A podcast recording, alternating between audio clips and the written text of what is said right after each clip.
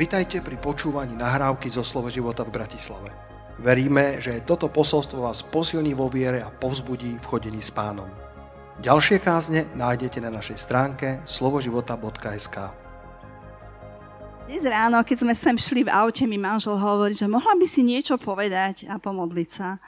A keďže som zvyknutá na rôzne situácie, tak som začala chváliť Boha, alebo viem, že Boh na tú chválu príde. A hovorím, Bože, čo ty chceš? Ja nechcem nič hovoriť zo seba, hej. A Boh mi dal také posolstvo. A je to aj taká moja skúsenosť. Uh, uh, keďže sme my, Jarko tu teraz dneska povedal a opravil teda ten dátum, kedy sme uverili v Boha, bolo to 11.11.1993. A bolo to zemetrasenie, my sme uverili celá rodina v tej chvíli sme uverili všetci, takže na budúci rok to bude 30 rokov. A za tých 30 rokov, chvála Bohu... Na toľko ani nevyzeráme. za tých 30 rokov ma Boh naučil, že vždy môžem k nemu prísť. V každom čase. Či mi je dobre, alebo mi je zlé, či mi je ťažko, alebo sa všetky veci dejú úplne geniálne. A Boh je ochotný vám dať presne to, čo vtedy potrebujete. Keď potrebujete povzbudenie, tak vás povzbudí. Keď potrebujete napravenie, tak vás napraví. Keď potrebujete uzdravenie, tak vás uzdraví. Keď potrebujete cítiť, že vás ľubí, tak vás obíme. Nás obíme, on vás miluje v každom čase, lebo je to dobrý ocko a naučil ma, že kedykoľvek k nemu môžem prísť a on počuje moju chválu. A poviem vám dve moje malé skúsenosti. Keď som sa to učila, tak môj malý syn, lebo Jarkoš povedal, že máme štyri deti, tak moja najstaršia dcera si toho svojho druhého brata vymodlila, lebo mne to už nedoporučovali ďalšie deti. Takže medzi nimi je 10-ročný rozdiel a Veronika sa každý deň modlila ráno, na obed, večer, pred každým spáním, keď išla spať. Pane Ježišu, ďakujem ti za tento deň a prosím ťa, aby moja maminka mohla mať bábetko. A prosím ťa, aby jedna moja kamarátka uvrala v pána Ježiša, aby som dostala dar Ducha Svetého. Do jedného roka sa to vypočulo všetko. No a teda narodil sa ten až po roku 96. v januári náš druhý syn, teda druhý v poradí. A bolo mi raz veľmi ťažko, on mal asi dva roky a mala som takú depresívnu náladu a on sa tam hral s takými kockami, stával si väžu a začal si spievať. Do tvojich starostí, smutkov, úzkostí vchádza ten, čo má ťa rád a zbieť ťa vyprostí. A moja depresia bola preč. Proste on sa iba tak si spieval a ja som sa k tej chvále pridala a moja depresia bola preč. To boli prvé začiatky, kedy som sa ja učila, že keď ho chválim, on príde a všetko zlé utečie preč. Keď ho chválite v každom čase, Boh príde a diabol uteká preč, zlé myšlienky utekajú preč. Boh má situáciu pod kontrolou, Boh vie, ako vy z tých starostí. Boh nás stvoril na chválu. Boh nás stvoril, aby v ňom prebývala jeho sláva, lebo Ježiš je v nás. Ježiš je ten, kto vždy chválil svojho otca. A on sa rozhodol urobiť si v nás svoj chrám. Je to úžasné privilegium. A tá druhá maličkosť, ktorú vám chcem povedať, bola mi veľmi ťažko, keď zomrel môj otec. V jedné pekné ráno sme prišli do práce s mojim manželom, máme realitnú kanceláriu a moja maminka mi volá, že ocko zomrel. Napriek tomu, že som ho veľmi ľúbila, mali sme krásny vzťah. Ja som nevedela, kde môj otec je, kam išiel. A bola som schopná v tej chvíli chváliť Boha. Iba som ho chválila, som vyznala, že je všemohúci, že je dobrý, že jeho milosť trvá na veky a že ho potrebujem, aby ku mne hovoril. A on začal hovoriť. On prišiel a začal hovoriť nebudem teraz to je na mi proste pripomenulo všetky situácie, kedy som s mojim ockom bola a posledné moje modlitby, ktoré za ňo boli, boli do telefónu, že keď mi Boh povedal, že najlepšie bude, keď si ocka vezmem k sebe a ja som povedala, OK Bože, ale ty si ho vezmi. To bolo v priebehu dvoch mesiacov, troch mesiacov dvakrát. A keď sa to stalo, som bola zrazu prekvapená, napriek tomu, že som Bohu povedal, že OK, dobre Bože. A potom Boh povedal poslednú pečať. Všetky tvoje modlitby som vypočul. A ja som vedela, že si ho vzal a že moje je u ňoho. Napriek tomu, že som plakala, proste bola som schopná, lebo duch vo mne chválil Boha. Každý jeden z vás máte toho istého ducha. Máme ducha, ktorý chváli Boha. A to posolstvo odo mňa pre vás je, aby ste vedeli, že Boh, ktorý je vo vás, Duch Svetý, ktorý je vo vás, oslávi meno Ježíš. Oslávi Boha. A on porazil diabla. Ježiš porazil diabla na kríži a on má všetku moc na nebi i na zemi, aby pohol vesmírom, aby pohol každým jedným problémom o vašom živote. Drahý nebeský Ocko, ja ti veľmi ďakujem, že si ma naučil, že k tebe vždy môžem prísť. A ďakujem ti, že v každej situácii si blízko a vieš o všetkom a poznáš, kam ideme. A Bože, ja ti ďakujem za to, že ty túžiš, aby sme vyhrávali boje v tvojom mene Ježíš. Tak vzývam meno Ježiš Kristus teraz tu, na tomto mieste, nad každým jedným životom, nad každou budúcnosťou, Páne. Vzývam meno Ježiš Kristus, ktoré je nad všetky mená, pred ktorým sa skloní každé jedno koleno a každý jazyk vyzná, že Ježiš je Pán. Ja ti ďakujem, drahý Ježiš, že si si sa rozhodol prijať nás za Božie kráľovské deti, že si nám dal svojho svetého ducha, ktorý nás všetko naučí a všetko nám pripomenie, ktorý je pripravený vždy chváliť um, svojho stvoriteľa. Ďakujem ti, Bože, za to, že máme to privilegium byť tvoje kráľovské deti. Že máme tvoje kráľovské spôsoby a vždy môžeme, Pane, vyťaziť nad každou mocou nepriateľa v tvojom mene Ježíš. Pane, ja žehnám každému jednému, kto je tu, Pane, tvoju slávu, aby ty si vylial svoju slávu do každého jedného života, aby každý jeden ten človek, ktorý tu je, ktorý ma počúva, mohol zažiť teba osobne a tvoje víťazstva vo svojom živote. Na chválu a slávu mena Ježiš. Amen. Amen. Ďakujem.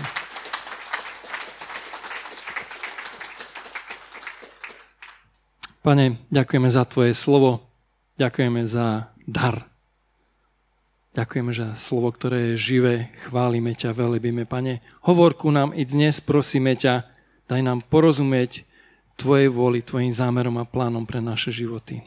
Amen.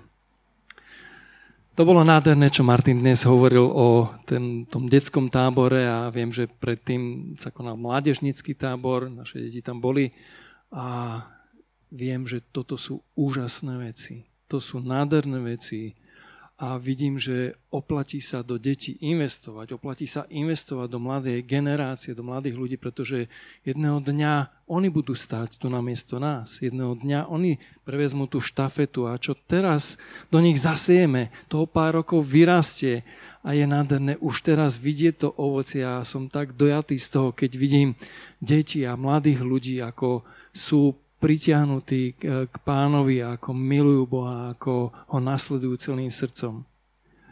A to je, to je skvelé, aby sme deťom dali takýto dobrý začiatok, aby sme im umožnili nielen nájsť pána, ale vyštartovať s takým nadšením. Potrebujú vidieť, že áno, toto je správne, toto je dobré. Potrebujú vidieť dobré vzory. Potrebujú vidieť mužov a ženy viery, ktoré Boh robí v našich životoch. Sláva pánovi. Samozrejme vec, že e, investujeme nielen do, do mladých ľudí, ale je treba investovať do každej generácie. Aj starší ľudia je dobré, aby prichádzali k pánovi, aby neodišli z tohoto sveta skôr, než ho spoznajú. A ja osobne milujem ľudí, ktorí už majú šediny a sú plní života viery. Za nejaký čas nás navštíví Per Sedegor, ktorý ste dlhšie veriaci, tak určite poznáte to meno a bude slúžiť v našich zboroch. Ja si obrovsky vážim Pera a, a ľudí, ktorí v jeho veku je o niečo starší odo mňa a už má šedín viac ako ja. A je plný života viery. Viete, neviem ako vy, ale pre mňa to je pozbudenie. Hovorím, pane, a dá sa to. Dá sa vydržať ďalej, dá sa ísť ešte ďalej, než, než som ja prišiel. A keď vidím týchto starých mužov, ktorí sú stále usmiatí, možno, že už majú šediny alebo ráskavú kožu, ale sú stále plní pokoja Božieho, sú stále plní nadšenia pre pána a nič im nemôže zobrať ani nikto to, čo Boh do nich vložil. Je to nádherné. Verím tomu, že nestačí len dobre začať, ale treba aj dobre skončiť. Súhlasíte so mnou?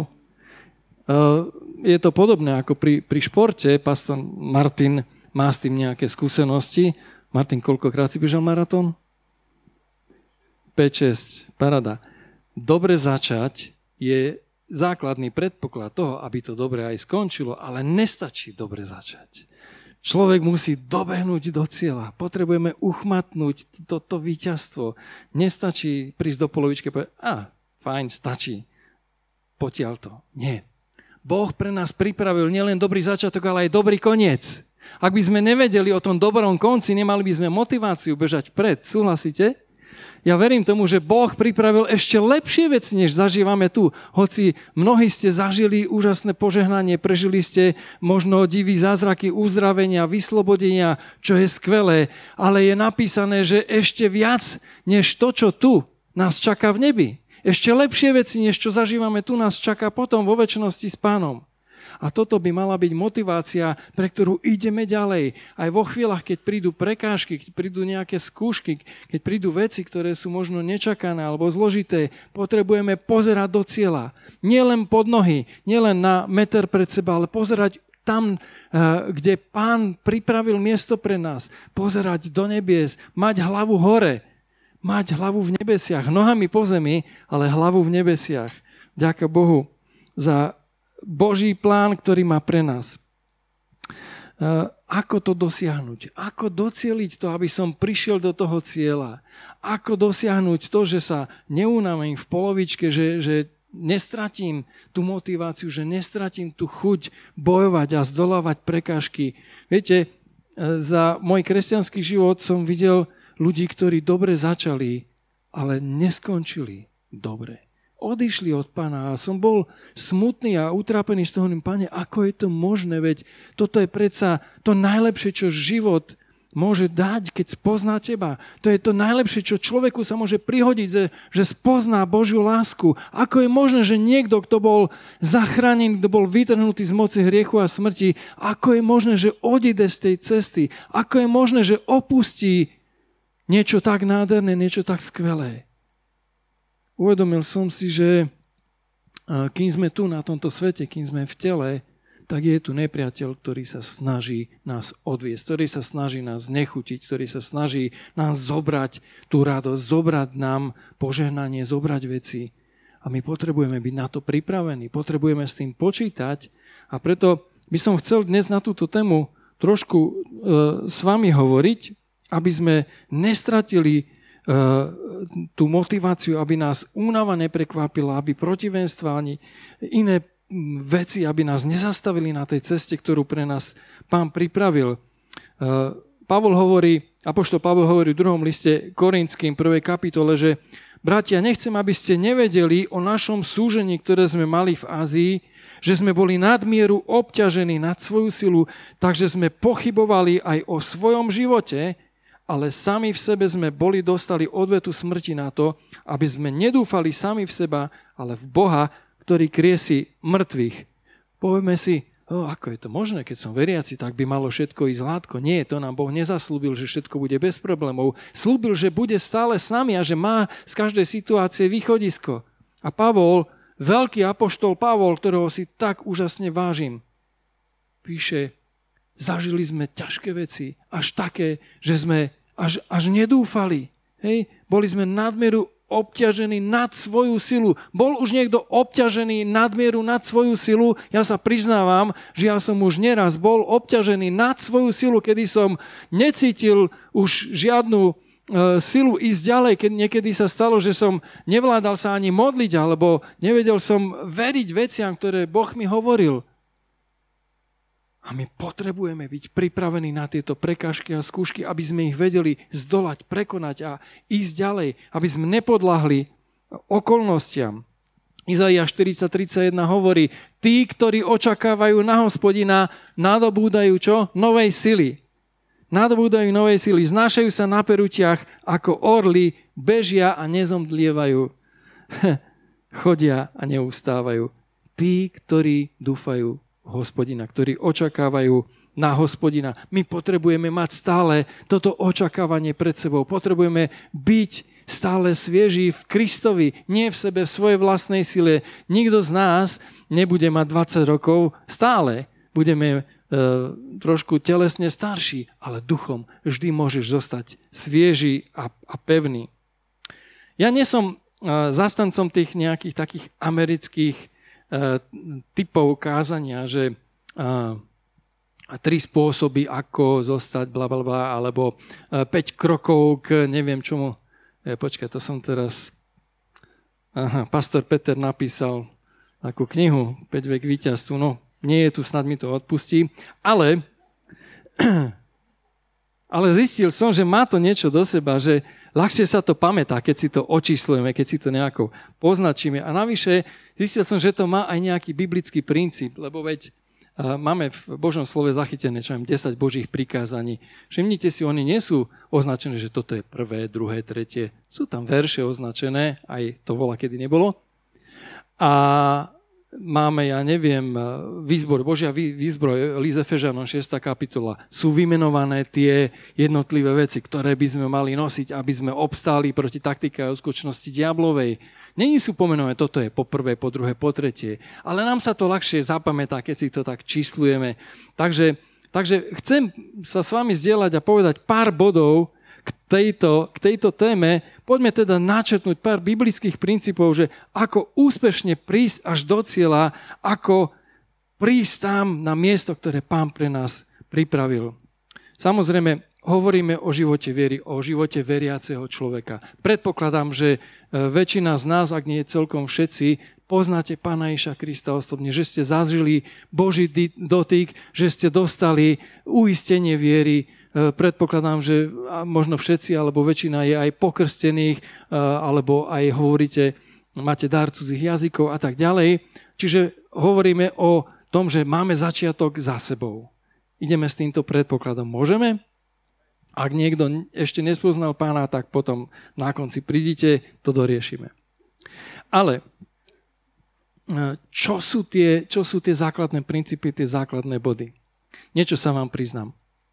Som prvýkrát tu na, e, v Bratislavskom zbore Slovo života. Bol som už každý okrem našeho zboru aj v iných, ale v Bratislave som ešte nebola. Tak keď som to povedal svojim blízkym rodine, tak fúha, do Bratislavy, ú, pre toľkými ľuďmi. Mm, to teda bude vážne. Nebojíš sa? Nie, nebojím sa, ale mám bázeň. A viete, tí, ktorí ste e, kazatelia alebo ktorí ste už mali príležitosť slúžiť, tak určite mi dáte za pravdu, že čím viacej ľudí, tak tým človek sa túži alebo chce tak poriadne pripraviť. Tak ja som sa pripravoval, keď mi to pastor Peter Čužík zavolal, že prosím ťa, mohol by si tak e, som sa modlil ako žeravý a čakal som a už sa ma pýtali každý deň, no už máš slovo? Nie, nemám.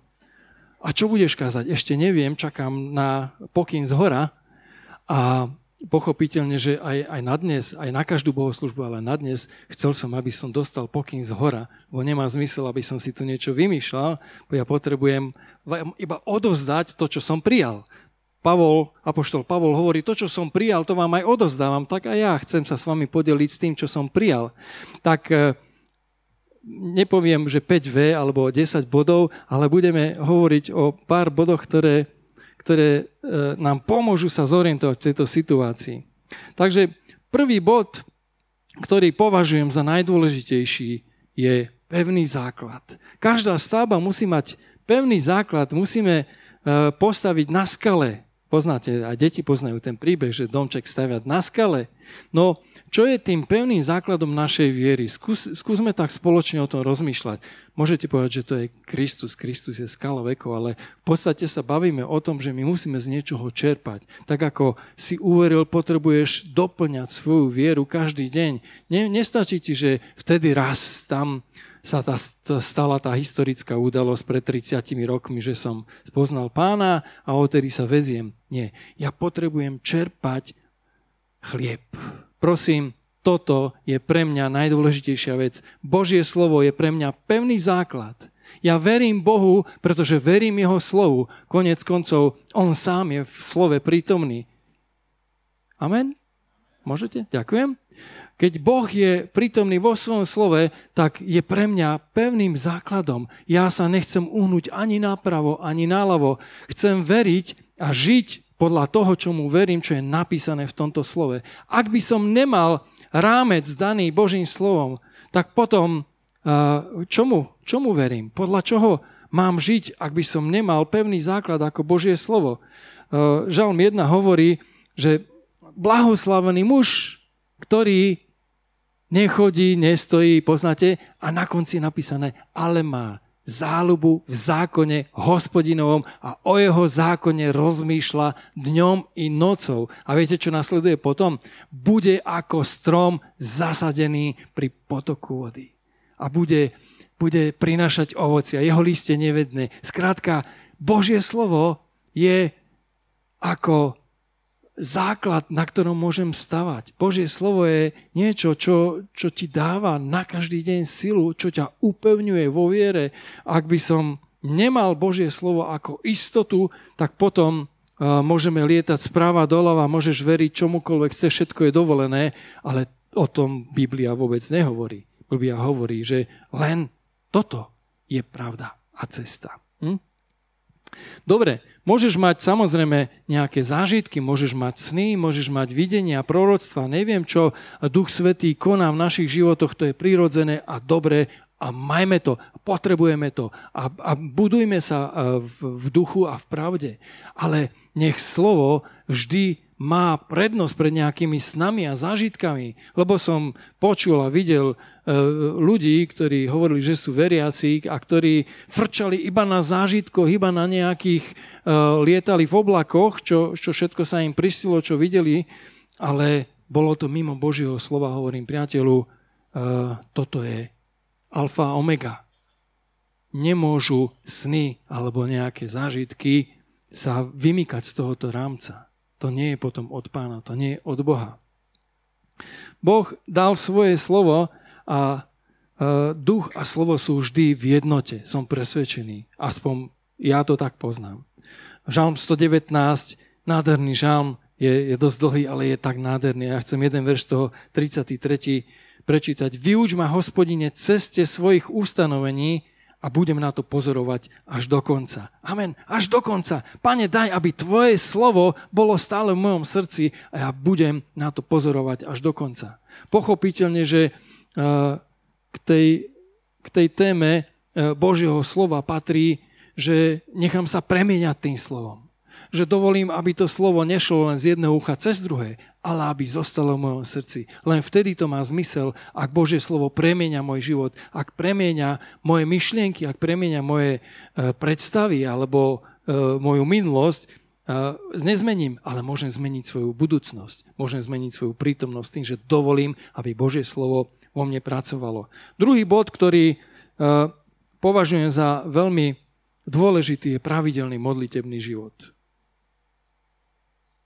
Jedno amen? Ďakujem. Pravidelný a hlboký modlitebný život je ďalšia vec, ktorú, ktorú považujem za veľmi potrebné k tomu, aby sme naozaj vedeli kráčať ďalej. To teraz môže vyzerať tak, no ale však nič nové si pastor nepovedal, veď to je normálne, nie? Ja nehovorím o nejakej modlitbe o hociaké. Ja nehovorím o tom, aby si si urobil ráno alebo večer nejakú čiarku, no tak som sa pomodlil oče náš, alebo tak pane, čo bolo včera, tak platí aj dnes. A modlitba je rozhovor, kde by mali byť dvaja, ktorí hovoria a dvaja, ktorí počúvajú. Ale my by sme prioritne mali byť pripravení počúvať. Viete, Bohu ide o vzťah, ide o, o tvoje srdce. A to sa dá iba v nejakom čase. My si potrebujeme oddeliť čas pre Boha, kedy s ním budem tráviť o samote na, na mieste, ktoré, ktoré bude len, len pre tento účel. Nájdi si komórku, Biblia to hovorí, chod do svojej komórky Nájdi si miesto a čas, kedy nikto ťa nebude rušiť, kedy nikdy nebudeš, kedy nikdy nebudeš e, e, musieť riešiť nejaké pracovné alebo iné povinnosti. Len dovol, aby Boh mal právo mať teraz súkromie s tebou, súkromný rozhovor, do ktorého nikto nebude zasahovať. Je dobré, aby sme sa zišli ako Božia rodina a modlili sa spolu. Je skvelé, keď sa modlíme jeden za druhého. Ale hovorím teraz o hlbokom osobnom modlitebnom vzťahu, modlitebnom čase, ktorý potrebujeme s pánom zažívať. Nič náboženské, nič z povinností. Hovor, radšej nech je to neučesané, ale nech je to úprimné. A my sme sa cez týždeň s mojou dcerou rozprávali, že oci, tá modlitba, keď som sama s pánom vyzerá tak niekedy, tak smiešne. Lebo ne, nehľadám nejaké pekné slova. A to je to tajomstvo. Že nemusíš teraz niečo, nejaké divadlo hrať. Pán nepotrebuje vidieť naše divadlo. Potrebuje vidieť do hĺbky srdca. Do tej 13. komnaty, kde možno nikto druhý nemôže vidieť len on. Ale musí to byť naozaj úprimné. Pred pánom aj tak nemáme čo skryť. On vidí všetko, vie o všetko, vie o našich dobrých aj zlých veciach. A keď mu otvoríme svoje srdce a povieme a priznáme, pane, je to tak. Je to tak, ty vieš o tom aj o tom. Ty vieš aj o mojich víťazstvách, aj o mojich pádoch. Ja nemám čo skrývať, ani neskrývam. Tu som, pane. Ale Napriek tomu, čo som pokazil, zbabral alebo neurobil správne, Pane, ja stále verím, že Tvoja milosť je prítomná. Ja stále verím, že Ty si nestratil záujem o mňa, že si nezlomil palicu nad môjim životom, lebo verím Tvojemu slovu, kde je to napísané, Pane, že Ty nalomenú trstinu nedolomíš, hasnúceho knotu neuhasíš. Ja verím tomu, že Tvoja záľuba je v tých, ktorí hľadajú Teba. Verím, Pane, že Ty prichádzaš tam, kde je srdce pripravené počuť. O tejto modlitbe hovorím. O blízkej, osobnej, o blízkom osobnom vzťahu, kedy si len ty a on. Kedy môžeš sa smiať alebo plakať, môžeš kričať, e, či klačíš na kolenách, alebo ležíš, alebo stojíš, to je jedno. Ale podstatné je to, že či vnímaš jeho hlas a či on môže vidieť naozaj hĺbky, hlbiny tvojho srdca. Vtedy je to úprimné a pravé a vtedy to má zmysel. Vtedy to premieňa tvoj život. A vtedy váš vzťah môže rásť na kvalite. Vtedy váš vzťah alebo náš vzťah môže byť naozaj budovaný. Veď to isté platí aj vo vzťahu medzi ľuďmi. Manželský vzťah napríklad. Musíme mať otvorený a, a hlboký, úprimný vzťah, kedy hovoríme si veci aj dobré, aj tie zlé, aj vážne, aj problémy. Ale ak by sme neboli k sebe úprimní, tak ten vzťah nemá šancu na nejaké pokračovanie. Teda, otvor to sr- svoje srdce a neboj sa, lebo Duch Svety vie, čo, čo máš povedať, ako sa máš modliť. Niekedy sa mi stane, že neviem, ako sa mám modliť, ale napriek tomu sa radujem, napriek tomu sa teším a hovorím, pane, ja ďakujem, že ty ma počuješ, že ty ma vidíš a bez toho, že by som musel teraz vyrábať nejakú krásnu modlitbičku, nejaké krásne slova, iba sa radujem z Božej prítomnosti. Ak to poznáte, povedzte haleluja. Matúš 6.6 hovorí, ty keď sa modlíš, vojdi do svojej komórky a zavrúť svoje dvere, modli sa svojmu otcovi, ktorý je v skrytosti. A tvoj otec, ktorý vidí v skrytosti, odplatí ti zjavne. Povieš, no veď to je samozrejme. To predsa všetci robíme, nie? Naozaj? R- ruku na srdce. Ruku na srdce koľko času tráviš na takejto audiencii u pána. Koľko času z tých 24 hodín, ktoré máme k dispozícii v rámci dňa, koľko si schopný a ochotný venovať svojmu Bohu. Ja viem, že žijeme v náročnej dobe, že máme povinnosti a že ten e, svet sa točí čím ďalej rýchlejšie a nestíhame sa pomaly ani nadýchnúť a musíš toto, tamto riešiť milión vecí od rodiny cez prácu a na odpočinok častokrát ani nevidie čas. Chcem vám povedať, Boh si zaslúži prvé. Daj Bohu prvotinu a On pridá. Daj Bohu prvotinu svojho času. Vstaň ráno, o pol hodinu alebo o hodinu skôr. A daj Bohu ten čas. a uvidíš, že nestratíš z toho dňa ani minútu, ani sekundu, pretože on pridá. To nie je strata času, keď ho tráviš s pánom. To je zisk. To je zisk pre náš život. Je veľa ľudí, ktorí nepoznajú tento pocit, ktorí nepoznajú tento okamih Božej blízkosti v modlitbe. Žijú len nejaký náboženský život, nejak zo zotrvačnosti, ale Boh má právo, aby do toho našeho života vstupoval a povedal nám niekedy veci a to sa deje práve na modlitbe. Pochopiteľne, že tie body jednotlivé so sebou súvisia. Ja keď sa modlím, tak mám so sebou vždy aj Božie slovo. Neviem ako vy. Ale ja to tak striedam, čítam si, modlím sa, čítam si, modlím, modlím sa a Boh začína hovoriť skrze slovo, skrze Svetého Ducha alebo akýmkoľvek spôsobom a to je skvelé. No, Ježiš je pre nás jednoznačne najlepším vzorom v tomto smere. Určite ste čítali v evaníliách, je napísané, že Ježiš ráno, zavčasu, ešte skôr, než vyšlo slnko, čo urobil? Ešte za noci vstal, vyšiel a odišiel na pusté miesto modliť sa. Priznám sa, že ja teda rád spím, ale kedykoľvek, kedykoľvek sa mi podarí vstať ešte ráno, skoro predtým, než vyjde slnko, tak som taký nadšený, hovorím, páne, tento čas patrí tebe a nechcem ho za nič iné zameniť. Dobre, prvé dva body máme za sebou. Ďalší bod, nazval by som ho, že je to taký aktívny život. Viera premenená do skutkov. Áno, ja viem, že nikto z nás nie je e, spasený zo skutkov. My sme spasení milosťou skrze vieru, nie zo skutkov. Aby sme si nerobili nejaké čiarky, že preto to prídem do neba, lebo som dobré skutky urobil. Nie. Ale naša viera by mala mať nejaké ovocie.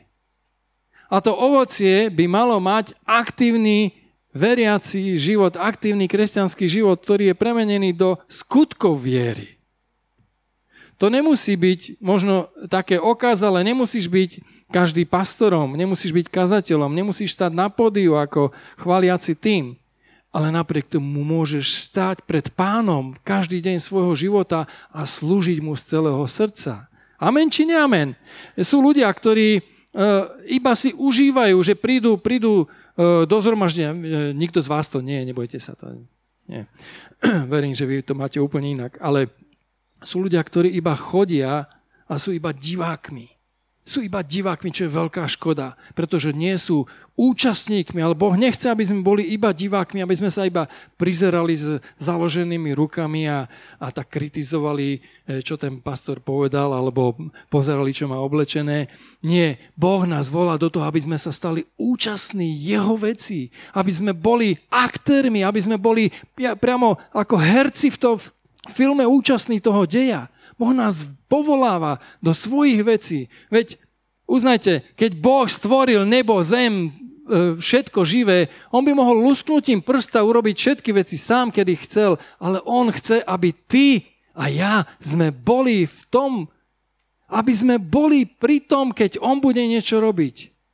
Keď niekto je chorý, Boh by mohol takto urobiť a ten človek by bol uzdravený a povie, nie, Martin, choď a ty sa za neho modlí. A povieš, Pane, ja, ale ja som to nikdy nerobil. Neboj sa, poď, ja, ja ho uzdravím, nie ty.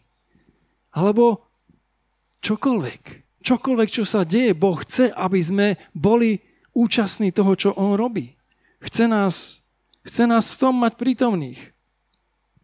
Jakub hovorí, list Jakuba, 2. kapitola, verš 20, či chceš vedieť o prázdny človeče, že viera bez skutkov je mŕtva? O, aké tvrdé slovo. My nie sme, e, my nie sme teda zameraní na to, že musíme robiť tie skutky, ale malo by to byť prírodzenou túžbou. Malo by to byť uh, ovocím mojej viery, že chcem slúžiť Bohu, že chcem byť účastný, že chcem byť efektívny v tom, tom svojom kresťanskom živote. Ježiš ráno išiel do, e, na pusté miesto, kde sa modlil a nezostal tam celý deň. Pokiaľ máte tú istú Bibliu ako ja, tam je napísané, že potom, ako sa domodlil, tak išiel a kázal Evangelium kráľovstva Božieho, e, vyháňal démonov, uzdravoval nemocných, kriesil mŕtvych a tak ďalej a tak ďalej. Ráno začal na modlitbe s otcom, ale potom išiel, aby naplnil to, čo vnímal, že má robiť. Rovnako aj my. Ráno si odiel čas pre pána, aby si počul, aby si dostal inštrukcie, aby si videl na cestu, ktorú Boh pripravil. Ale potom vykroč, choď a rob, do čoho ťa pán povolal. Viete, církev je zložená z ľudí, z jednotlivcov, ktorí majú jednotlivé špeciálne obdarovania alebo povolania, ale církev nie je len pastor, církev nie je len kazateľ, církev nie je len chvála, církev je telo. Je to tak krásne popísané v Biblii, že sme údmi jedného tela a tie údy navzájom si majú pomáhať. Boh tak stvoril to telo, aby, aby navzájom sme si slúžili. Jeden má taký dar, druhý taký. Nemáme všetci to isté. Sme jedineční, sme jedinečne stvorení. Boh nás nestvoril cez kopirák. Si jedinečný, Boh vložil jedinečné veci a keď ty nebudeš používať tie jedinečné veci, círka bude ochudobnená o tvoj dar, čo je veľká škoda. Možno si povieš, ale ja som iba mladý, alebo ja som už starý, alebo ja som iba žena, ja som iba dieťa. Nikdy nepovedz, ja som iba. Ale povedz, vďaka ti, pane, za to, čo si mi dal. Počul som nádherné svedectvá ľudí, ktorí na prvý pohľad nemohli robiť to, čo ostatní. Treba boli na vozíku pripútaní, alebo boli nejakým iným spôsobom chorí, nevládni, ale napriek tomu povedali, Pane, ale ja ti chcem slúžiť. A vstúpili do veci, ktoré Boh použil. Pýtaj sa, ak nemáš ešte žiadnu službu zboru, povedz, Pane, tu som, tu sú, tu sú dve roky. Máme jednu sestričku, ktorá občas k nám chodievala kedysi a, a viete, ako v domácnosti s deťmi vždy je veľa práce a ona prišla do kuchyne a povedala Aničke, tu sú dve, tu sú dve ruky, čo môžem urobiť. To je nádherné. A toto by sme mali povedať, mali povedať aj, aj Bohu. Ľudia, ktorí nemajú túžbu, ale odmietajú slúžiť pánovi, stávajú sa iba nejakými porodcami alebo sudcami toho, čo vidia, iba ohovárajú a kritizujú a e, z toho Boh nemá žiadnu slávu. Verím, že nikto z vás taký tu nie je. Štvrtý bod. Posvedcovanie. Viete, mm, my žijeme v padlom svete, kde diabol nám dáva do cesty rôzne nástrahy a je ľahké sa potknúť, ak nedávame pozor, že? Už sa niekto z vás potkol? Ja teda áno. A poviete si, no tak ale veď to sa nedá celkom, aby sme žili bez riechu. Veď je to aj napísané, že e, sme hriešní a že máme teda to telo hriešné a aj Pavol hovorí, o čo ja budem robiť, lebo duch chce niečo iné, ale telo chce niečo úplne iné, čo ja nešťastník teraz si počnem. To nie je koniec takto by to nemalo dopadnúť v našom rozhovore s pánom. Malo by to byť uh, povedané asi tak. Pane, ja ti ďakujem, že si mi dal toto telo a aj keď má nejaké hriešne túžby a hrie, ešte tendenciu hrešiť, ale ďakujem za ducha, ktorého si vložil do tohoto tela a ten duch nech výťazí nad mojimi hriešnými túžbami, nad žiadosťami. Ten duch, ktorý bol v Kristovi, toho istého ducha si mi dal a verím, že ja nemusím hrešiť, že ja nemusím podláhnuť tým veciam, že nemusím byť už otrokom, lebo je napísané, a pripomen to tak, ako to Kristus na púšti pripomenul diablovi, ale napísané je. Diabol pokúšal Krista, myslíš, že bude mať bázeň pokúšať teba? Nie, nebude sa e, obávať, aby nás pokúšal, keď si dovolil siahnuť e, na Krista, aby ho pokúšal, tak bude to robiť aj s nami. Ale my nemusíme podľahnúť, ak budeme mať Kristov charakter, Kristovho ducha v sebe živého a budeš e, vyznávať vieru a môžeš mu povedať, môžeš sa vrátiť tam, odkiaľ si prišiel, lebo je napísané, ja tomu verím a ja to budem žiť. Nebudem počúvať klamára, zlodeja a vraha od počiatku, budem počúvať toho, ktorý ma miluje. Budem počúvať toho, ktorý si ma zamiloval, ktorý mi odpustil, ktorý mi dal nový život a ktorý má so mnou dobré zámery a plány. Posvetenie je proces. To nie je jednorázová záležitosť. A, uveril som, znovu zrodený som, dal som sa pokrstiť, dostal som do jazykov a hurá, už všetko bude v poriadku. Nie, garantujem vám, že pícha je najväčší nepriateľ posvetenia. Ľudia, ktorí si myslí, že ah, už som preskočil, už mám za sebou toľko rokov kresťanstva, ja už teraz môžem si sadnúť, už môžem oddychovať, už si môžem dovoliť, už môžem to aj tamto. Veľký omyl. Dávaj pozor, aby si nespadol. Posvetenie by mal byť každodenný náš proces nášho kresťanského života. Keď som hovoril o Božom slove, keď som hovoril o modlitbe, tak tieto veci nám pomáhajú v posvetení. Pretože ja spoznávam, aká je Božia vola v Božom slove. Pretože Duch Svetý eh, na to dáva svoju pečať a povie ti, áno, presne toto. Hovor, presne toto rob, presne toto ži. A nenechaj sa oklamať, nenechaj sa zviesť zlými vecami.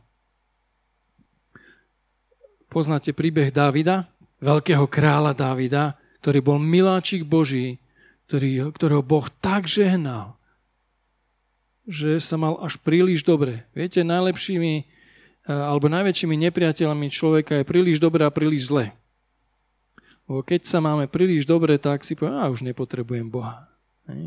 A keď sa máme príliš zle, tak potom zase nadávame a stiažujeme sa. Ale, to som chcel povedať, Dávid zrešil s Bačebou. Viete prečo? Lebo nebol na mieste, kde mal byť. On mal byť na boisku so svojimi priateľmi, so, svojimi, so svojou armádou mal robiť e, niečo úplne iné a nie sa e, nudiť a pozerať e, do susedovho okna, kde bola, kde bola uh, Uriášova žena. Preto zrešil, lebo nebol na Božom mieste. Pretože nerobil Božie veci. A my, keď si zľahčujeme život, keď robíme niečo iné, než čo pán povedal, tak riskujeme, že budeme lapení do, do pasce hriechu. Konec koncov čítam v liste Židom 12. kapitola. Stíhajte pokoj so všetkými a posvetenie, bez ktorého nikto neuvidí pána. No, pane, komuže sa to môže podariť? Posvetenie je proces, ktorý máš prechádzať, ktorý si máš vyvoliť. Druhý list Petra, ak máte, tak si otvorte druhý list Petra eh, od prvá kapitola od verša 1 až 11 nám hovorí, že pravou známosťou Boha a Ježiša, nášho pána, sú nám darované preveľké a predrahé zaslúbenia. A viete, za akým zámerom? Aby sme unikli porušeniu, ktoré je na svete v zlej žiadosti. Tým, že som spoznal pána Ježiša Krista, tak som dostal predrahé zaslúbenia, dostal som úžasné obdarovania veci, nástroje, nárade k tomu, aby som vedel odolať, aby som vedel obstať, aby sme vedeli uniknúť tomu porušeniu, ktoré je na svete v čom? V zlej žiadosti. Svet okolo nás obklopuje nás žiadosť, obklopuje nás zlé veci. A teraz pokračuje vo verši 5 a tak práve preto vynaložte na to všetku snahu. Počujete dobre?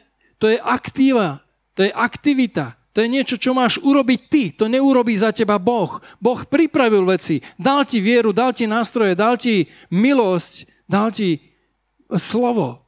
Ale tu načítame. Ale preto vynaložte na to všetku snahu a poskytujte, ja si dobre čítam, a poskytujte vo svojej viere chrabrúcnosť a v cnosti známosť, známosti zdržanlivosť, zdržanlivosti trpezlivosť a v trpezlivosti pobožnosť a v pobožnosti milovaní bratstva a v milovaní bratstva lásku.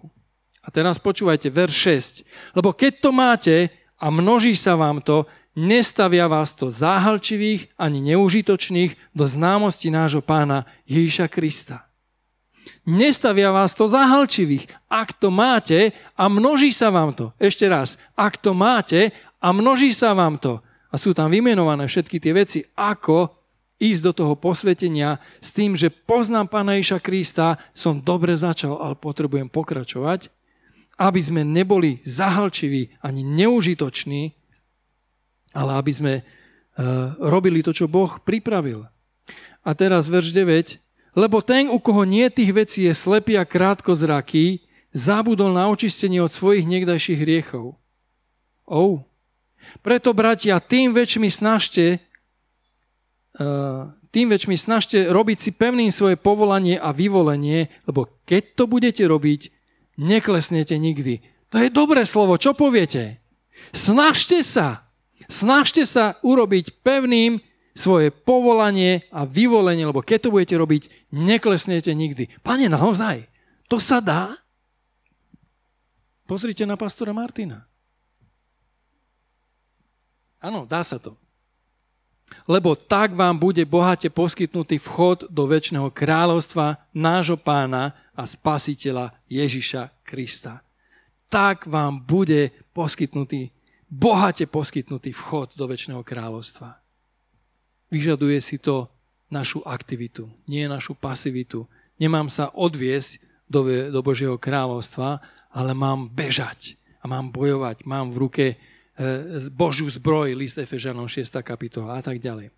Dobre, takže to bol štvrtý bod, posvedcovanie. Nezabudnite na to, prosím, že posvetenie je proces, do ktorého máš vstupovať dennodenne. Kontroluj svoj život, zober Božie slovo, povedz, pane, som v tvojej voli, ak nie, ukáž mi to.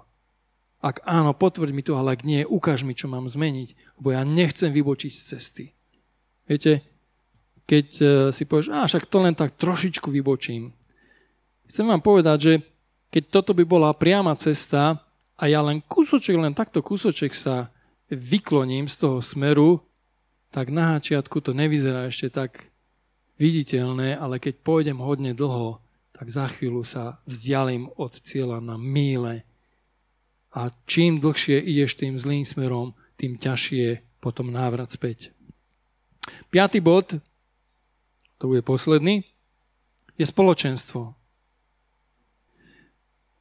V tom druhom liste Petra, ktorý sme čítali, bolo spomenuté milovanie bratstva.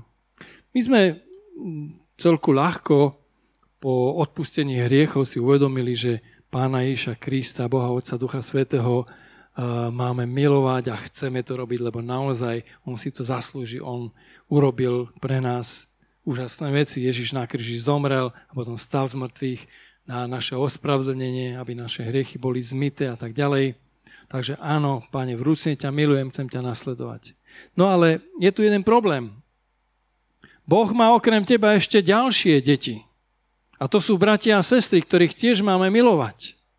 Ktorých tiež máme si ctiť ktorých tiež máme žehnať, ktorých máme nielen vidieť a obchádzať naďaleko, ale ktorých máme pozbudzovať, ktorým máme odpúšťať. O, pane, kto toto dokáže? Je niekto z vás, kto zažil nejaký konflikt alebo nedorozumenie s bratom, so sestrou, zbore? Jedna ruka až? Wow. Nezažili ste to ešte? No, teda, Martin, čo vy tu dokážete? Chcem vám povedať, že čím si, čím si k niekomu bližšie, tým si zraniteľnejší. Moja manželka vie o mne všetko, alebo temer všetko. Okrem veci, ktoré vie iba pán, vie aj ona všetko. Ale, ale tým ľahšie, čím je bližšie ku mne a že som otvorený pre ňom, tak tým ľahšie môže sa dotknúť uh, tým najhlbších vecí v mojom živote. A to isté platí aj v spoločenstve. Čím bližší vzťah máš s niekým, tak tým si otvorený, ale aj zraniteľnejší. A to nie je niekedy zlé, lebo Boh nás učí, aby sme vedeli milovať aj odpúšťať. Nielen brať, ale aj dávať. Viete, že milovať znamená hlavne dávať? Som sa naučil až neskôr, ale ďaká Bohu, že som sa to naučil. Manželka mi to odpustila. Uh, Církev je teda rodina. To nie je nejaká organizácia a už vôbec nie väzenie. My nie sme len v nejakej budove zídení, kde každý je v svojej kopke a kde sa môžeš uh, radovať zo svojho pána a si rád, že nemusíš vidieť nikoho ďalšieho. Nie. To by bolo väzenie. My sme rodina Božia. Tak si nás pán nazval, že sme rodinou Božou. A tak by sme sa mali aj jeden k druhému správať a uvedomovať si, že sme pre seba nie prekliatím, ale požehnaním. Že sme obdarovaním pre toho druhého a že ten druhý je obdarovaním pre mňa. Vážiť si a ctiť toho druhého viacej než seba. Lebo toto urobil Kristus. Keby, keby Ježíš sa pozeral na moje chyby, tak v živote by ma do svojho kráľovstva neprijal. A on nepozeral na moje chyby a preto ani ja nemám pozerať na chyby brata s odsúdením, ale s milosťou a prinášať mu pomoc v ťažkých situáciách, v ťažkých chvíľach. Povedať, vieš čo, e, vidím, že sa trápiš, ale som tu s tebou. Nie preto, aby som ťa teraz e, udúpal pod zem, aby som ťa zničil alebo odpísal, ale som tu, aby som ťa podoprel. Tu je moje rameno a poď, pôjdeme spolu, budem sa s tebou modliť a ukážem ti možno cestu, ktorou som ja už prešiel v podobnej situácii. Keď sme už boli s manželkou veriaci niekoľko rokov, tak som sa tešil z toho, že pán nás zachránil a, a vytrhol nás z hriešného života v jednom okamihu. Nie, že v jednej, v jednom okamihu. Keby to nebol urobil v jednom okamihu, tak by to bola ešte väčšia katastrofa než predtým. A on sa tak zmiloval, tak veľmi, veľmi nás mal rád, že jednom okamihu sa dotkol našich srdc a my sme mohli prijať tú milosť pokánia a, a väčší život vo viere v Neho. No a teda po pár rokoch, keď sme si tak užívali tú Božiu priazeň, dostavili sa nejaké nedorozumenia a problémy v našom manželskom vzťahu a som bol z toho taký trošku zmetený. Hovorím, páne, čo toto má znamenať? Chápem, že keď sme ťa nepoznali, kým sme nechodili s tebou, tak eh, boli medzi nami eh, nedorozumenia, hádky, konflikty, ale teraz moja manželka je veriaca, ja ešte viac. Pane, tak nechápem, kde je problém. V čom je, v čom je problém, že sa toto teraz deje? Mám ju rád, veď som to slúbil, ale nielen preto, že som slúbil, naozaj chcem, ale napriek tomu vidím, že narážame na seba, že sa míňame nejako uh, spoločného. Čo to má znamenať? A dlho neprichádzala odpoveď. Bol som skľúčený, už som chodil sa modliť na pole, kričal, plakal, dupal, neviem čo všetko možné a ako by boli zavreté nebesia nado mnou. Hovorím, pane, čo som urobil alebo čo mám urobiť, aby sa to zmenilo. Po nejakom čase prišlo uzdravenie do našeho vzťahu a opäť sme, uh, opäť sme ako manželia začali spolu dobre, dobre vychádzať a žiť usporiadaný život. A za krátky čas potom mi zavolal jeden brat, veriaci. Veriaca celá rodina, manželka, deti. A spýtal som ma, že prosím ťa, mal by si čas, mohol by som sa s tebou stretnúť? Áno. Potom mi povedal, sme pred rozvodom. Len to nemyslíš vážne? Áno a začal mi hovoriť o nedorozumeniach, konfliktoch a prekážkach v ich manželstve a hovorí, dal som Bohu takú, také rúno, som povedal, zavolám Jarkovi a ak ma neodmietne, tak mám nejakú šancu, pôjdem sa porozprávať. My sa stretli, on prišiel za mnou, jeho manželka rozprával za Aničkou a mali sme dlhý čas, kedy sme hovorili o o vzťahu medzi manželmi, o, o vzťahu k Bohu a o tom, ako to spolu súvisí. A z milosti Božej ja som mu mohol povedať o púšti, ktorou sme prešli v našom manželskom vzťahu. A povedal som mu, takto sa cítiš, toto si myslíš, toto vidíš, toto ťa napadá, takto to, takto to vnímaš. On sánka dole hovorí, to teraz si robíš srandu, Hovorím, áno, lebo my sme tam boli.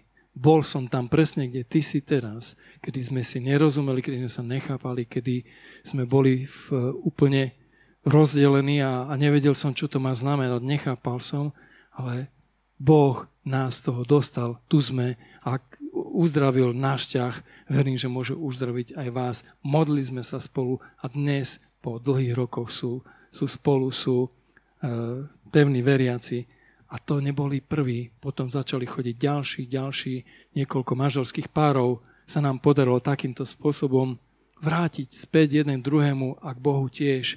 A potom som pochopil, to bola odpoveď, že na čo mi bola dobrá tá púšť. Keby som nebol s manželkou prešiel tou púšťou v našom vzťahu, nikdy by som nerozumel tomu, ako sa ten muž cíti. Nikdy by som nerozumel, ako, ako vnímajú tie veci, keby sám som to nebol zažil na svojom tele. A potom som povedal, Bože, odpúšť, že som reptal, lebo som nerozumel tejto náročnej škole, ale dnes ti za to ďakujem, lebo kvôli tomu, že si ma to naučil, že si mi to ukázal, mohlo ďalších niekoľko ľudí sa vrátiť k tebe a to je, to je pane, niečo, za čo, ti, za čo ťa naozaj chválim.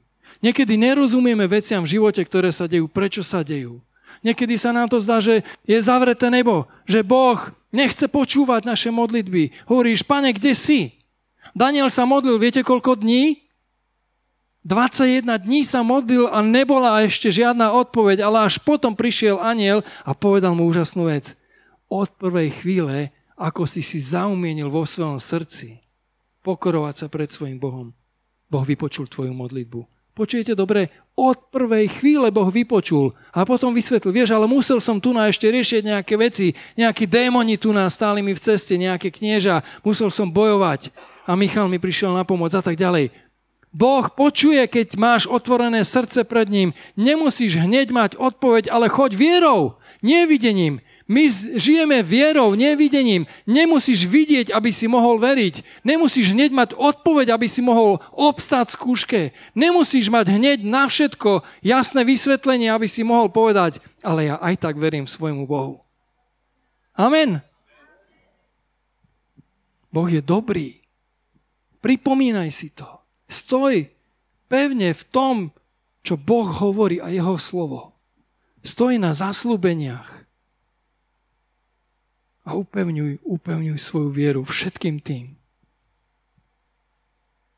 Keď je v skutkoch apoštolských čítame eh, ten príbeh, ako Peter bol v žalári. Peter bol eh, veľmi horlivý evangelista a tak sa to náboženským ľuďom nepačilo, tak ho vsadili do žalára. A viete, čo sa dialo, keď bol Peter v žalári? Ja čítam v mojej Biblii, že církev sa napnute modlila. Na to máme bratov a sestry, že keď jednému je ťažko, tak ten zvyšok sa napnute modlí. Boh počuje, keď sa modlíme za bratov a sestry. E, teším sa, že máte túto zvyklosť zbore, že sa ráno modlíte za tých, ktorí potrebujú pomoc. Potrebujeme sa navzájom. Áno, máš Boha, určite On je všemohúci, ale máš bratov a sestry, ktorých Boh má takisto rád ako teba. A potom tu máme tie jednotlivé dáry, obdarovania, služobnosti. Lizefežanom 4. On dal jedných za apoštolov, jedných za prorokov, jedných za evangelistov, pastorov, učiteľov. Na čo? Na zdokonalovanie svetých ku dielu služby a na budovanie tela Kristovho. Boh nám dal jedný druhých na to, aby sme sa zdokonalovali v službe a aby celé telo mohlo rásť, aby sa budovalo telo Kristovo. Boh teda rozdelil tie obdarovania jednotlivcom, ale len ako celok dokážeme naplniť tie Bože plány. Nemôže iba samotná noha chodiť bez zvyšku tela. Dokonca ani, ani ruka alebo oko. Veď poznáte tie texty z Biblie. Potrebujeme sa navzájom. Takže Boh nám hovorí o tom, že sa máme navzájom pozbudzovať, posmelovať, keď treba aj napomínať v láske a k dobrým skutkom. Ale s tým cieľom, aby sme, aby sme naplnili ten Boží plán ako jeho rodina. Mať v úcte jedných druhých za väčších od seba budeme pristávať. Ďakujem, že ste pozorní ku mne. Naša viera teda potrebuje poprvé pevný základ. Božie slovo. Takisto potrebuje byť zalievaná modlitbou, aby nevyschla. Na to, aby sme mali istotu, že ideme dobre, tak potrebujeme vidieť nejaké ovocie svojho života. Aj okolitý svet potrebuje vidieť ovocie. Ak by si chcel niekomu zvestovať evanelium, ale tvoj život bude nadalej v hriechu plynúť, tak ti neuverí ani jediné slovo. Ale ak tvoj život je premenený Božou dobrotou a láskou, tak ľudia sami sa budú pýtať, hej, počúvaj, čo sa to s tebou stalo? Ty si nejaký iný. Ako je to možné, že ty chodíš taký usmiatý? Ako je to možné, že ty už nechodíš s nami piť? Ako je to možné, že ty už nefajčíš a to máš príležitosť, aby sa povedal, lebo môj pán, lebo môj Kristus žije vo mne. Takže dnes ovocie. Potrebujeme strážiť svoj život posvetením a na záver potrebujeme byť budovaní v spoločenstve bratov a, a sestier. Dáte mi ešte pár minút. Viete, nechcem vyhlasovať teraz žiadne uh, nejaké dátumy alebo čísla, lebo uh, to nie je biblické, ale my vidíme znamenia, ktoré sa okolo nás dejú, že sa blíži príchod pána. Dáte mi za pravdu? Vidíme, že to čo, sa, to, čo sa deje okolo nás, naozaj je predpovedané v Biblii a keď sa učeníci pýtali pána Iša, aké budú znamenia tvojho príchodu, čítame v Matúšovi 24, hovorí, že dávajte pozor, aby vás niekto nezviedol. Počúvajte dobre. Môžeš byť veriaci a zvedený. Preto hovorí, dávajte pozor, aby vás niekto nezviedol, lebo mnohí prídu pod mojim menom a budú hovoriť, ja som Kristus. Alebo budete slychať chyry o vojnách. Budete počúvať o vojnách to už tu máme. Ale hľadte, aby ste sa čo nestrachovali.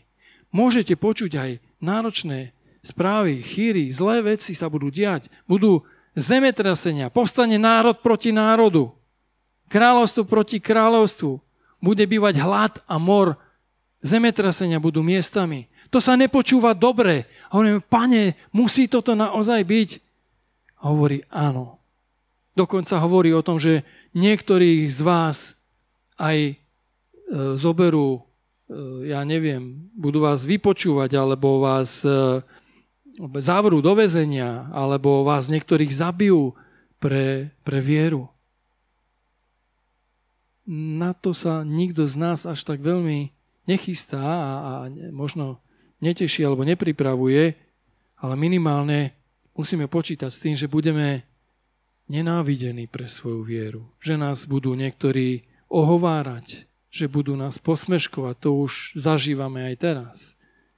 Že budú si robiť srandu z teba kvôli tvojej viere. Hovorí o tom, že bude rozmnožená neprávosť a kvôli tomu vychladne láska mnohých. A potom vo verši 13 je napísané, ale kto zotrvá až do konca, ten bude spasený. Potrebujeme dobre začať, ale potrebujeme vydržať až do konca. Kto vytrvá až do konca, ten bude spasený. Áno, ja som získal spasenie, ja som získal uh, väčší život uh, v prvom okamihu, keď som vyznal pána Ježiša Krista za svojho spasiteľa, kedy som mu odozdal svoj život. Áno, odtedy žijem spasený život ale potrebuješ dobehnúť do cieľa. Nezostaň, nezdaj to na pol ceste kvôli prekážkam, kvôli protivenstvám, kvôli tomu, že e, ťa niekto odradí, kvôli tomu, že zažiješ nejaké zlyhania, či už tvoje alebo tvojich blízkych. Keď Kristus bol ukrižovaný na kríži, tak diabol si medlil ruky a myslel si, že ah, vyhral som. A omyl, veľký omyl, pretože to bola tá najväčšia porážka, ktorú mohol utrpieť. Viete, kto nebude zakorenený v slove, môže byť podľa tohoto ľahko oklamený falošným učením. Kto nebude mať hlboký osobný vzťah s pánom na modlitbe, môže ľahko podľahnúť potom strachu z tých okolností a zlých správ, ktoré prichádzajú. Kto nebude žiť aktívny život viery, tak ochladne jeho láska. Kto sa nebude posvedcovať, môže ľahko padnúť do hriechu. A ten, kto nebude mať spoločenstvo a vrúcne vzťahy, tak mu hrozí pohoršenie a zrada, o ktorom je tu písané v tom Matúšovom evaníliu. Ja som osobne neraz zažil prekážky, skúšky, zlyhania, či už moje, alebo e, ľudí v mojom blízkom okolí. A sklamania niekedy môžu byť veľmi ťažké. Rany môžu byť niekedy veľmi hlboké. A diabol sa snaží rozbiť vzťahy aby nás odviedol od Boha, od viery, aby nás odviedol od manžela, manželky, aby nás odviedol od Boha, aby nás odviedol od brata, tak snaží sa rozsievať pochybnosti, e, nenávisť, ohovárky, takéto zlé veci. A keď sa mu to podarí, tak už nemusí mať starosť o to, že či bude alebo nebude kázané evanílium, lebo roznevaný alebo urazený brat nie je schopný kázať evanílium tak zlyhal som i ja neraz vo svojom živote a, a vzťahy sú naozaj veľmi dôležité. Ale diabol má smolu v tom, že môj Boh nikdy nezlyhal. Možno ty si zlyhal, alebo e, tvoj blízky, tak ako my všetci. Ale Boh nikdy nezlyhal. A toto je naše víťazstvo, naša dôvera v Boha, naše víťazstvo E, Pavol hovoril v liste Korintianom, že ten poklad máme v hlinených nádobách. Viete prečo? Aby zvrchovanosť viery bola skrze Ježíša Krista. Aby to nebolo z nás. Aby sme si nepovedali, no ja som to dal, ja som to dokázal, ja som dobrý, ja som úspešný kazateľ, ja som ten alebo tamten. Nie. Ten poklad máme v hlinených nádobách. Porušiteľné je naše telo, naše srdcia sú niekedy neverné, ale to, čo je v nás, je naozaj poklad, ktorý je sám živý Boh, Duch Svetý v nás. Dobrá správa nakoniec je, že Boh ti dal všetko potrebné k tomu, aby si, aby si zvíťazil. A dovolte mi už len posledný úsek z písma, je to uh, z prvého listu tesalonickým, z 5. kapitoly, prečítam od verša 16. Začína sa. Vždycky sa radujte. Neprestane sa modlite. Vo všetkom ďakujte, lebo to je vôľa Božia v Kristu Ježišovi čo do vás. Ducha neuhášajte a prorostvami nepohrdajte. Všetko skúšajte, dobre podržte a každého druhu zlého sa varujte. A On sám, Boh pokoja, nech vás ráči celých posvetiť a váš duch nech je zachovaný plnolosí i duša, i telo bezúhone, keď príde náš Pán Ježiš Kristus. Amen.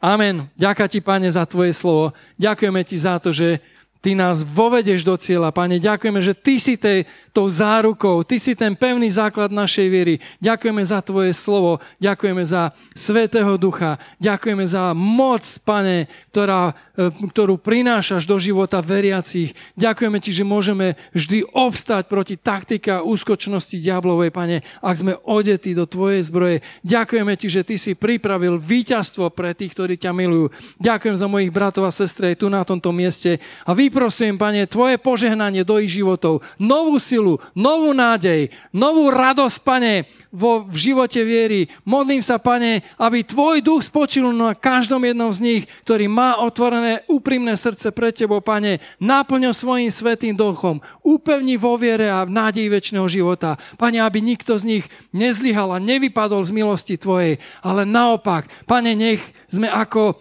uh, jedna armáda, ktorá bude porážať brány nepriateľa, ktorá bude vyhrávať každý boj, každý zápas v tom svetom a mocnom mene Ježiš Kristus. Amen.